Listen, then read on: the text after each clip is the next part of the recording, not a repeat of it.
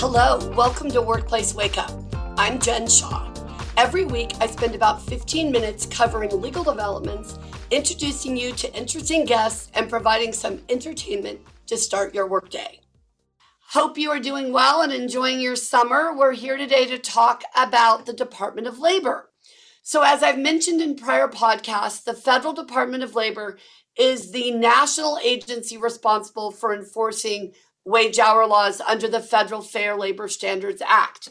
Now, the Fair Labor Standards Act was passed in the 1930s, and it really controlled what was going on in the country with respect to wages and hours and compensation and rest breaks and meal periods and child labor and all of that, until many states, including California, started passing their own legislation.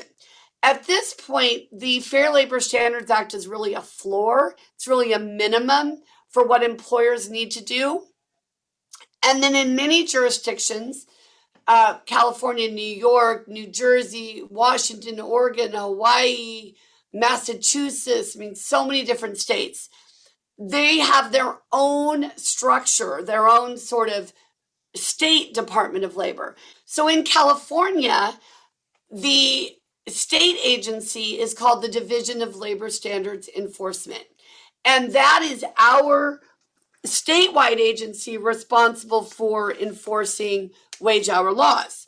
Now, there also are, of course, various local jurisdictions that have labor-related agencies or employment, wage and hour employment law-related agencies.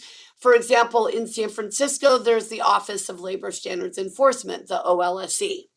All right, so what are we going to talk about here today? We're going to talk about the Department of Labor because they issued a few months ago a new bulletin. It's called a Field Assistance Bulletin. They issue bulletins all the time. This one is number 2022-02, the second one of the year, you probably figured out.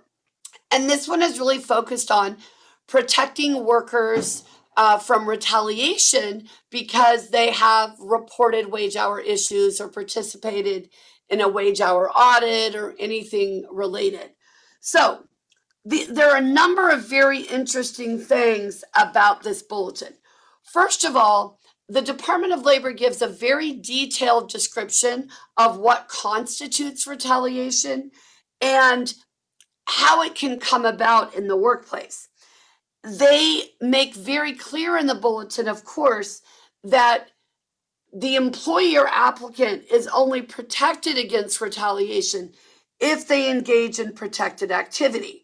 For example, they make a complaint to someone in the workplace about a wage hour issue. They cooperate with a wage hour or other internal investigation.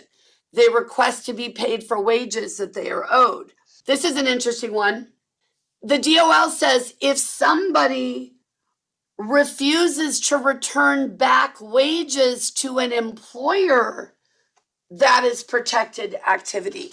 That raises really interesting issues in terms of an employer being able to capture erroneous wage payments, right? I accidentally paid you twice. Now, in California, it's pretty well established that you can ask someone to pay you back, and if they refuse, it's basically theft, and you can fire them for that. You can also take them to small claims court. The language in this new bulletin raises a question as to how the Department of Labor might view that. We don't have any answers. It wouldn't change my advice at this point. I think if you overpay someone and you let them know you've overpaid and you give them a reasonable amount of time to pay you back and they fail to do that, then that's something that they could be terminated for. I feel pretty comfortable with that. But this language in the bulletin is interesting. So, remember, the way a retaliation claim comes up is somebody engages in protected activity, and then they're subject to an adverse action. Now, an adverse action could be anything from, terminating them, taking some other form of discipline, like putting them on suspension, for example, reducing their work hours, reducing their rate of pay, changing their shift, eliminating some form of premium pay, or even demoting them. One of the points that the Department of Labor makes is that this retaliation, the adverse action, can be pretty subtle, right? It doesn't necessarily have to be something as overt as terminating someone or taking corrective action. So the bulletin goes through all of the laws that the Department of Labor enforces, the ones they have jurisdiction over, and explains what retaliation is prohibited under those laws. So the first thing that the bulletin addresses, or the first law, is the Federal Fair Labor Standards Act, which we talked about a moment ago. And one of the issues that they talk about in this context is that a complaint, a wage hour complaint, need not be made in writing. It can be an oral or verbal complaint. So that's important. It's not something that has to be in writing or part of a formal complaint process. The other thing they note, which is important, is that employers that willfully violate the Fair Labor Standards Act can be criminally prosecuted. They can be imprisoned for no more than 6 months, and they can be fined. So the examples they give, first of all, are an employee who calls the Department of Labor about an overtime issue. Clearly, that is protected activity. In the example, they say that when the employer overhears that the employee has called the Department of Labor, they fire the employee. Clearly, that's going to be retaliation. The other example they give is an employee asking for additional time to express breast milk. So lactation accommodation is not only a state law issue, it's also part of the Fair Labor Standards Act. So the example they give is there's an employee who asks for additional time on a rest break and a meal period because she is pumping. And the supervisor says, look, you can't take additional time off. Do what you have to do during your regular break and your regular meal period. And if you're not going to do that, I'm going to send you home for the rest of the day without pay. Cannot do that, obviously. Retaliation. The other law that the Department of Labor has jurisdiction over is the Family and Medical Leave Act. So remember, when somebody asks to take leave, if they're entitled to FMLA leave and potentially CFRA leave under California law, that is protected activity. We can't, as the employer, interfere with their ability to take that time. So the example they give is an employee is penalized because they ask for FMLA leave. And the way they're penalized in this particular situation is that they're given points under the employer's no-fault attendance policy.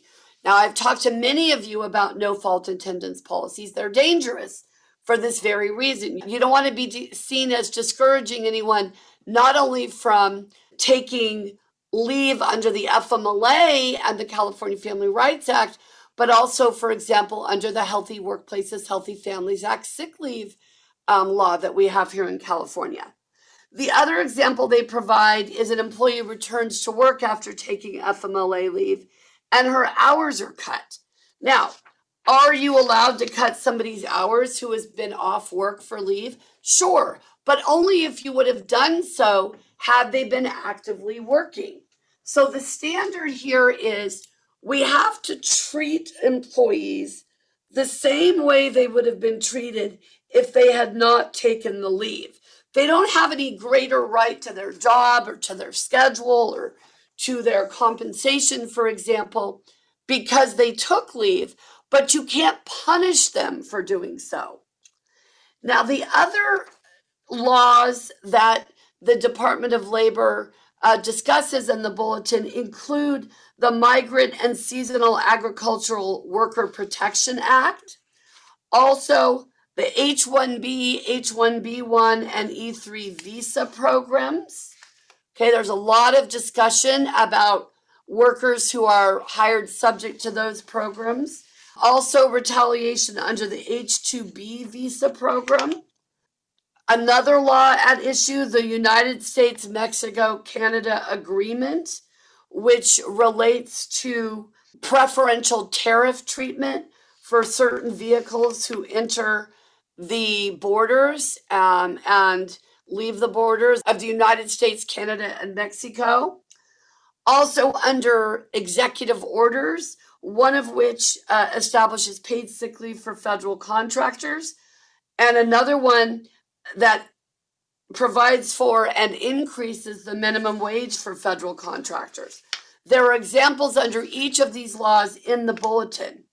Also, another law, the Consumer Credit Protection Act, which limits the amount of an individual's earnings that may be garnished in any work week or pay period. So it doesn't matter how many garnishments an employee may have. There is a limit under this act for how much can be taken out.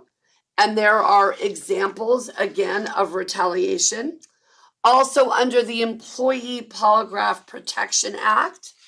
So there are various laws that come into play with this bulletin. And the Department of Labor makes clear that we're not only talking about things that are what we call ultimate employment actions like termination, but also anything that really changes the employee's workplace. Interestingly, the bulletin also addresses immigration-based threats. So, for example, an employer is paying less than minimum wage to an employee who may have not fully complied with immigration rules, and the employer says, well, you know, if you complain about your low wages, I'm going to call the immigration folks to have them come check your credentials.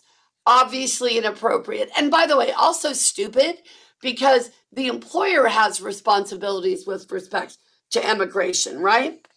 Now, one thing to note about this bulletin is that the Department of Labor has a very clear section on the remedies and sanctions that are available if they determine that an employer has violated the anti-retaliation provisions of any of those laws that we just discussed. And the potential remedies and sanctions include injunctive relief. So allowing the Department of Labor to issue an injunction to stop certain conduct, what they call compensatory damages. So damages for what you lost, like lost overtime, that sort of thing. Also punitive damages where appropriate.